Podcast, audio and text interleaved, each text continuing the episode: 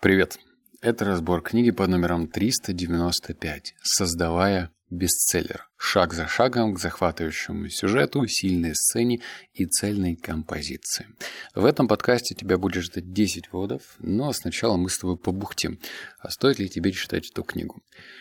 Мой ответ нет, это же надо было умудриться написать книгу о писательстве неинтересно. Я прям читал и думал, ну как же так? Что это, блин, за учебник? Причем скучный и неинтересный. Но мне эта книга даже не понравилась не потому, что она написана скучно, а потому, что она все усложняет. Мне порой даже я читал и думал, блин, как я умудрился написать три книги. Тут настолько все усложняют, что писать следующую книгу точно не хочется. То есть происходит какое-то отторжение. Это знаешь, как вот есть некоторые вещи, которые ты делаешь по наитию. Ты же не задумываешься, как ходить. Ты просто передвигаешь ногами и идешь от точки А к точке Б. А вот представь, если бы я тебе сказал, так, секундочку, вот держи тебе схема, по ней ориентируйся, выучи, пожалуйста, теорию, чтобы под зубов отскакивало, и только тогда ты научишься правильно ходить. Ну, то есть мне не понравилось. Воспользуйся хэштегом у меня в телеграм-канале, ты можешь найти хэштег писательства и посмотреть другие книги других авторов, которые тоже полны дельных советов, они интересны, и вообще я рекомендую тебе изучить эту тему внимательнее. Почему я это говорю? Сейчас немножечко книжный бухтеж растянется, но прям важный месседж. Мне часто во ВКонтакте пишут насчет книг. Ну, поскольку на моем счету уже три выпущенные книги, я что-то знаю. Как это делать, как захватывать читателя, как, ну, блин, доводить работу до конца, и чтобы она, наконец, появлялась в книжных магазинах. Это искусство. И этим искусством нужно заниматься. К тому же я даже сейчас понял то, что э, книги – это инвестиция. Вот, например, в 2019 году я начал заниматься акциями. И что ты думаешь? Я охренеть как много денег потерял. Думаю, не только я один, потому что я не Нострадамус, я не умею предсказывать экономические события, надеюсь, тоже не умеешь.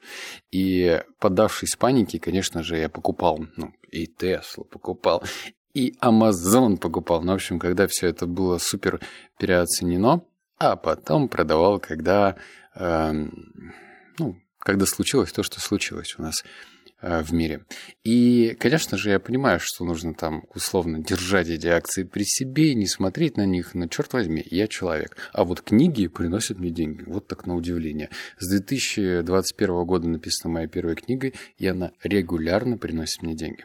И, короче, об этом можно даже ну, наверное, рассказать какую-то длинную историю. Я подумаю, как сейчас это все скомпоновать и поделюсь с тобой этой полезной информацией. Возможно, ты даже научишься сам писать книгу, сам ее сдавать и зарабатывать на этом деньги. Кстати, как раз и в комментариях напиши, интересно тебе это или нет.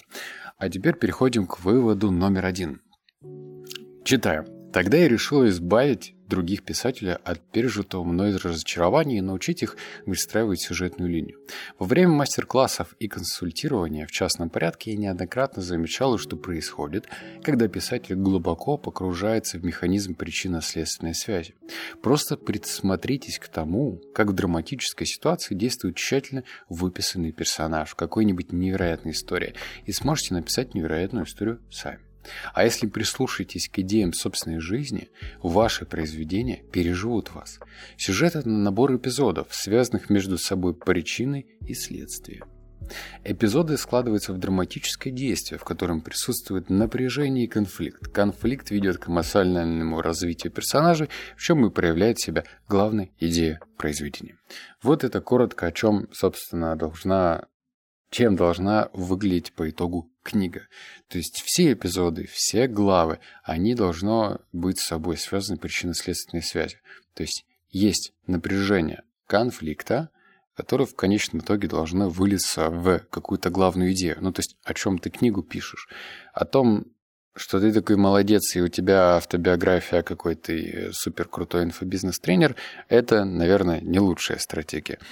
А вот если ты строишь сюжетную линию так, что она захватывает от первых строк и ведет в сторону того, что ты вместе с читателем, ну, то есть твой персонаж вместе с читателем переживает какие-то проблемы, становится от этого лучше или даже хуже, как-то с этим справляется, а по итогу э, справляется с, и с главным врагом в конце книги, то вот это прям идеально. Читаю вывод номер два. Представьте себе, что вы жонглируете мячом. Давайте назовем этот мяч драматическое действие. Не правда ли лучше, чтобы он подскакивал на ладони, а не скатывался с пальцев. Эта метафора подводит и к построению сюжета вашей истории. Лучше начать со скачка драматического действия, а не давать истории разворачиваться на медленной скорости. Хорошо было бы еще не подбрасывать мяч слишком высоко. Другими словами, не стоит сразу обострять драматизм. С помощью сюжетной схемы вы увидите, как постепенно растет напряжение вашей истории. Также вы поймете, как делать гладкие переходы от одного эпизода к другому, чтобы действие не провисало. Когда мяч драматического действия в воздухе, настает время ввести второй мяч. Назовем его эмоционально развития персонажа. В тот момент, когда мяч драматического действия готов вот-вот приземлиться на вашу ладонь, подбросьте воздух мяч с персонажем. Это означает, что когда конфликт напряжения или саспенс, вызванный драматическим действием, начинает спадать, их можно снова разогреть эмоциональным развитием персонажа, его сомнениями, предрассудками и страхами. Что вы как автор хотите сказать тому, кто читает вашу историю? Это будет третий мяч. Главная идея. Как и в настоящем жонглировании, когда один из мечей, точнее сказать, сюжетных уровней опускается и напряжение падает, в воздух надо отправить другой элемент сюжета, и напряжение снова вырастет. Когда вы освоитесь с этими тремя мечами, тремя сюжетными уровнями, можете добавить что-нибудь еще, внутренний сюжет или второстепенных персонажей, историю, политику и так далее. Чем больше вы будете практиковаться, тем проще вам будет, пока наконец вы не научитесь жонглировать мечами с закрытыми глазами, стоя на одной ноге. Однажды вы даже сможете жонглировать ножами и колотушками над кухонной раковиной. Как и в жонглировании, чем искуснее залетает и падают ваши три сюжетных уровня, проходя через логику причины и следствия, тем глубже, богаче и более захватывающей становится ваша история. Объясняю простыми словами. Если ты хочешь написать интересную книгу, то помни, что в твоем арсенале должно быть три мяча. Первый мяч – это драма. Ну, куда же без драмы? Что-то должно обязательно идти не так. Второе – это раскрытие персонажа. Ну и третья главная идея книги. Вот эти три вещи мы сейчас, я прям постарался упростить до безобразия, вот их нужно держать в поле зрения. Ты, конечно, можешь жонглировать и четырью, четырьмя мечами, и пятью, и шестью, но лучше всегда начать с чего-то малого. Вот, например, когда я написал свою первую книгу «Судьба шлет знаки», я э, не стал вводить никаких любовных, любовных веток. Я не стал э, сильно все усложнять. Моя главная задача была написать книгу, выложить ее – а дальше уже на основе обратной связи понять, где я лоханулся, где я как раз э, сделал все правильно, и после этого взять свой опыт и перенести его на вторую книгу. Вот, поэтому помни, жонглируй тремя мечами. Вывод номер три. Расписывая действия, всегда помните, что главная причина, по которой люди читают книжки и ходят в кино, это персонажи. Набросайте идеи, описание персонажей и обстоятельств и приклеивайте их на стену. Или даже добавьте линию в течение времени. Когда одна сюжетная линия выписана, оплетите ее линией эмоционального развития персонажа, которая будет расти и падать относительно напряжения внешних обстоятельств. Главная идея вашей истории и смысл каждого эпизода станут проявляться все более и более отчетливо по мере того, как вы будете писать и работать сюжетные схемы. Что это значит? Давай мы с тобой сейчас вспомним культовые фильмы, которые написаны по книгам. Ну, потому что э, это очень характерно представить персонажей через фильм, да? Гарри Поттер и Властелин колец. Все персонажи главные и второстепенные, которые, ну, хоть как-то на хронометраже появлялись дольше одной минуты, они очень колоритные. Почему? Потому что автор изначально позаботился над описанием. Вспомни, Гимли, блин, я до сих пор помню этого гнома из «Властелина колец». Его длинная густая борода. Он был маленького роста, у него в руках был огромный молот. Или, например, Леголас. До сих пор помню, черт возьми, мне 31 год. Леголас, эльф, с белые длинные прямые волосы, очень метко стрелял. Э, кто там еще? Арагорн. Э, волнистые черные волосы, борода. Кто там еще? Ну, конечно же, Фродо. А, как его называли? Низкорослик, да? Длинные ноги, а, ходил без обуви, а, на шее висела цепочка с кольцом. Постарайся придумать колоритных персонажей, чтобы они не были друг на друга похожи. Так, ну и в этом месте идеальное время, чтобы поставить лайк. Вот прям не скупиться на него в Телеграме, это очень просто. Прям на, на, на этот, на пальчик нажми, и все будет хорошо. Читаю. Вывод номер четыре. Часто бывает, что эпизоды под линией наполнены внутренним монологом. Они по существу своего бездейственны и недраматичны. Внутренний конфликт малодраматичен по своей сути, поэтому его нельзя долго и мучительно разыгрывать на странице. Не поймите меня превратно. Внутренний конфликт очень важен для глубины произведения, но эпизод создает именно внешнее драматическое действие, проявляющее уровень конфликта. А эпизоды, в свою очередь, это то, из чего состоит произведение. Убедитесь, что протагонист активно участвует в собственной истории. Это очень важно протагонист не может быть пассивным.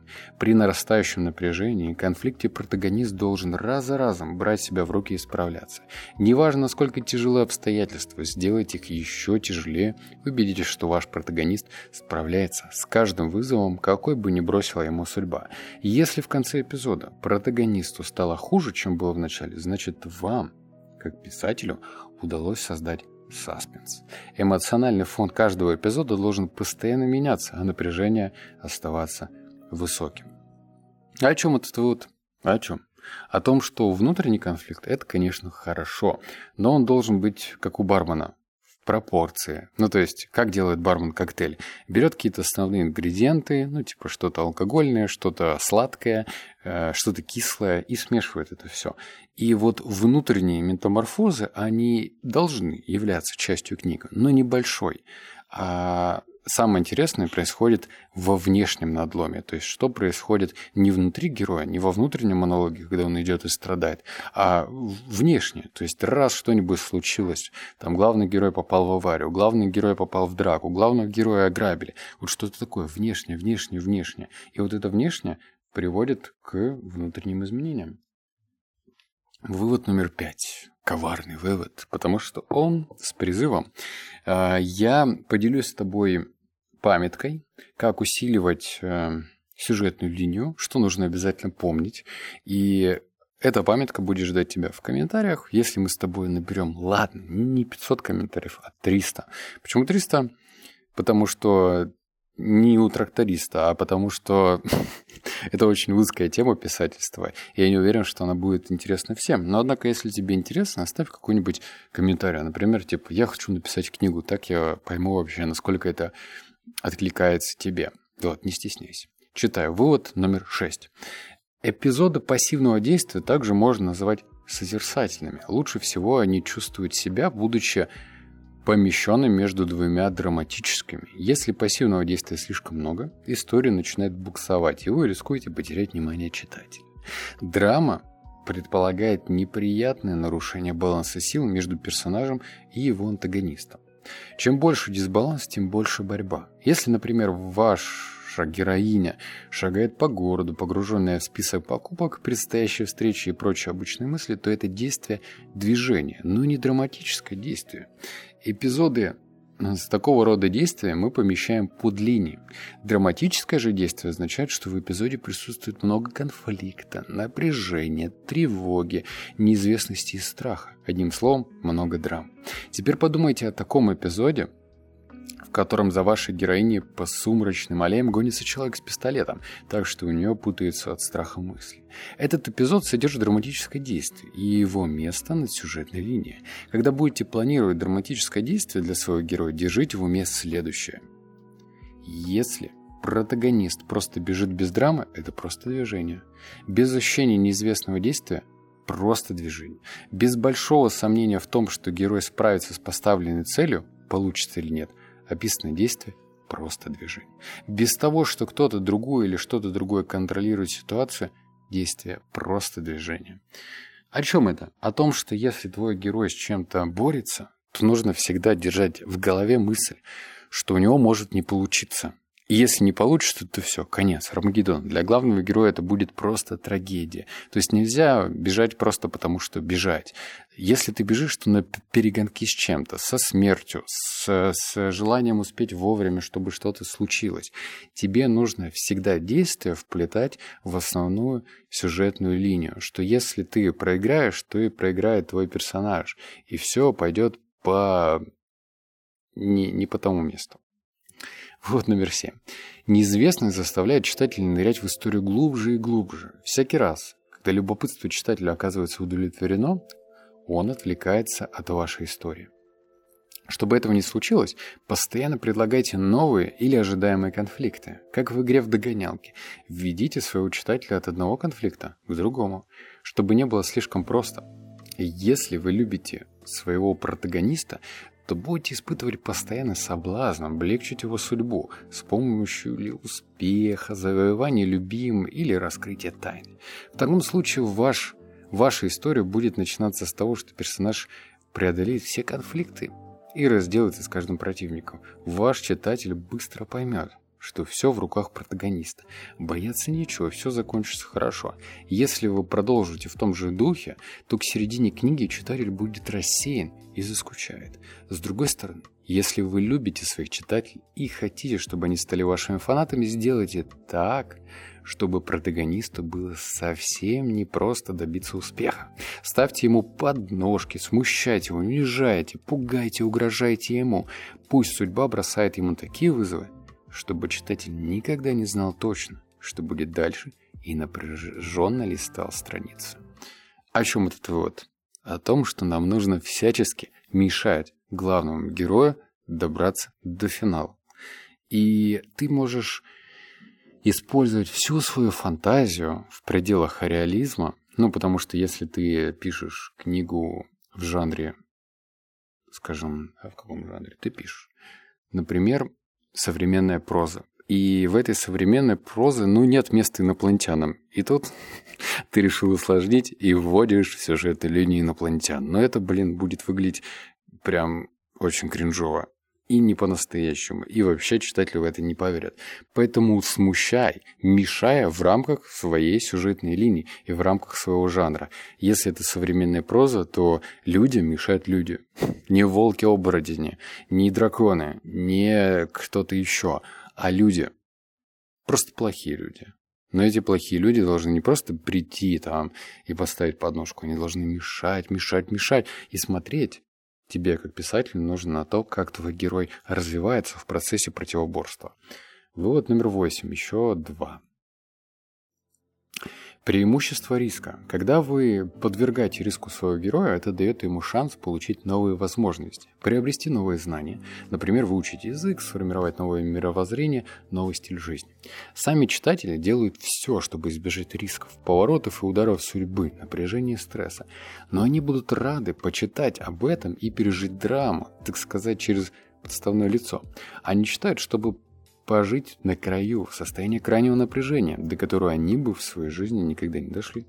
Когда протагонист идет на риски, это дает ему силу выходить за рамки своего ограниченных, точнее, своих ограниченных представлений.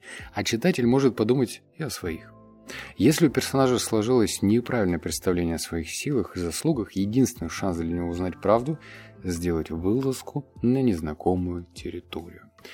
Риск создает напряжение, и приносит вознаграждение. Когда персонаж все-таки идет на риск и с грехом пополам справляется с ситуацией, у читателя есть реальная возможность оценить то, как он справился. Видя, как под давлением обстоятельств обнажаются сильные и слабые стороны персонажа, читатель начинает беспокоиться о его жизни и безопасности, тратить на него эмоции. Когда персонаж идет на риск, ему становится проще понять, чего он на самом деле хочет. Стоит ли того награда? Может лучше заняться чем-то другим? Со своей стороны читателю проще увидеть лучший вариант действия для героя, и он будет читать дальше, чтобы сравнить свои представления с результатом. О чем это? О том, что почему, например, любовный роман очень популярны среди женщин. При этом эта женщина может быть абсолютно верная, любящая и, и даже, возможно, не смотреть на сторону. Точнее, невозможно, просто не смотрит на сторону. У нее все хорошо, у нее семья, муж, но при этом она периодически почитывает любовные романы. Потому что где-то в фантазиях она, ну, ей интересно пережить условно вторую жизнь в виде героини того или иного романа. Так что тебе, как автору, нужно дать возможность читателю как бы прожить элемент или, может быть, фрагмент, или даже определенную часть жизни главного героя. И, опять же, оставаться в условиях реализма. Потому что читатель периодически начинает сравнивать свои действия с действиями главного персонажа. Так, я тут еще подготовил бонус. Это называется подсказка под сюжету. Причем она такая коротюсенькая, я ее тоже оставлю в комментариях, если мы с тобой наберем 300 комментариев на тему книг. Интересно тебе это или нет. Читаю вывод номер 9. О, я уже устал. Пока протагонист сосредоточивается на том, что мешает его успеху, он находится под контролем своих проблем. Дайте ему вести вашего протагониста туда, куда им нужно. Пусть он теряет равновесие, пусть эмоции зашкаливают. Так он дает антагонистам пищу для роста и теряет силы. Продумайте перелом, следующую по интенсивности точку. Одновременно это будет худшим моментом для вашего протагониста, так как именно здесь для него начнутся настоящие проблемы. Негодяя, ставки, потребности и вызовы судьбы. Опишите, что дает герою возможность осознать изменения в своей душе. Приклейте соответствующий стикер. В конце протагонист уже научился фокусироваться на решениях, а не на проблемах. Он берет ответственность за свою жизнь и идет туда, куда ему нужно. Это изменение перспективы запускает кульминацию, в которой герой демонстрирует, что теперь он знает о себе и о мире все. И в его действиях и словах теперь сквозит новое чувство ответственности. Ой, что я замялся. Я просто обнаружил, что у меня всего 9 выводов, а не 10. Читаю дальше. Эмоциональное развитие, представленное в сюжетной схеме, даст вам наглядное представление о преображении героя. Если сравнить, как герой развивается в процессе истории и как он справляется с ситуациями ранее, можно проследить ритм. Так вы сможете увидеть, куда э, вставить созерцательный о, эпизод, а где нужно надавить и добавить волнение. Схема сюжета помогает заметить ритм. Вот, автор пишет про схемы сюжета, про разные там какие-то диаграммы, которые больше пугают. Я вообще не про это. Я про то, чтобы книга шла интуитивно. Ну, то есть вот я пишу каждый день, Прям каждый день, даже если я не выспался, даже если у меня температура. В общем, вот эти вот даже если мне не мешают. Я пишу всегда. И если бы я изначально подходил академически, ну то есть усложнял бы процесс, то мне было бы сложно себя перебороть. А я делаю это иначе. Я навожу себе чаечек, делаю определенные ритуалы на творчество и сажусь писать каждый день. Вот. И мой персонаж ведет себя не подконтрольно мне. Он ведет себя так, как, как считает нужным. Я сам не знаю, почему он себя так ведет. Я просто начинаю писать, и у меня персонаж нажив... начинает оживать. Он начинает как бы жить своей собственной жизнью и вести себя так, как я бы себя не вел. В общем, это интересная наука, это очень любопытно. И я даже думаю, можно сделать какое-то что-то наподобие бесплатного марафона книжного, где можно попытаться каждому из нас написать параллельно книгу. Вот я сейчас как планирую. А, четвертую книгу допишу, наверное, 20 числом июля.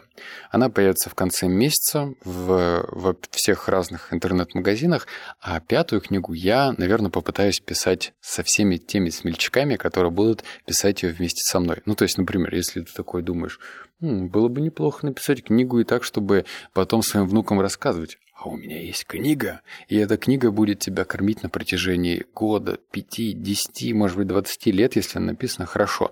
Короче, это правильная инвестиция, которая будет тебя подбадривать и вести по творчеству, потому что, поверь мне, ой, как сильно меняется жизнь, когда ты начинаешь себя ассоциировать с автором, с писателем. Это намного выше, чем я блогер, или я там э, ютубер, или еще кто-то это вообще другое. Что я сказал, Reels ютубер? Reels Instagram блогер. Вот. Это совсем другое. Градация писателя, автора сильно выше, чем обычного ютубера. Спроси, кого хочешь. Писатель это писатель. А ютуб-блогер YouTube-блогер. Поэтому, если ты хочешь, ну, в дальнейшем попробовать себя и свои силы, э, буду держать тебя в курсе, расскажу, как, где, что будет проходить, так что давай, не убирай никакие уведомления, я думаю, что что-нибудь интересное мы придумаем с тобой в начале августа. Буду держать руку на пульсе и тебе советую то же самое. Все, обнял, поцеловал, заплакал. Услышимся в следующем подкасте. Пока.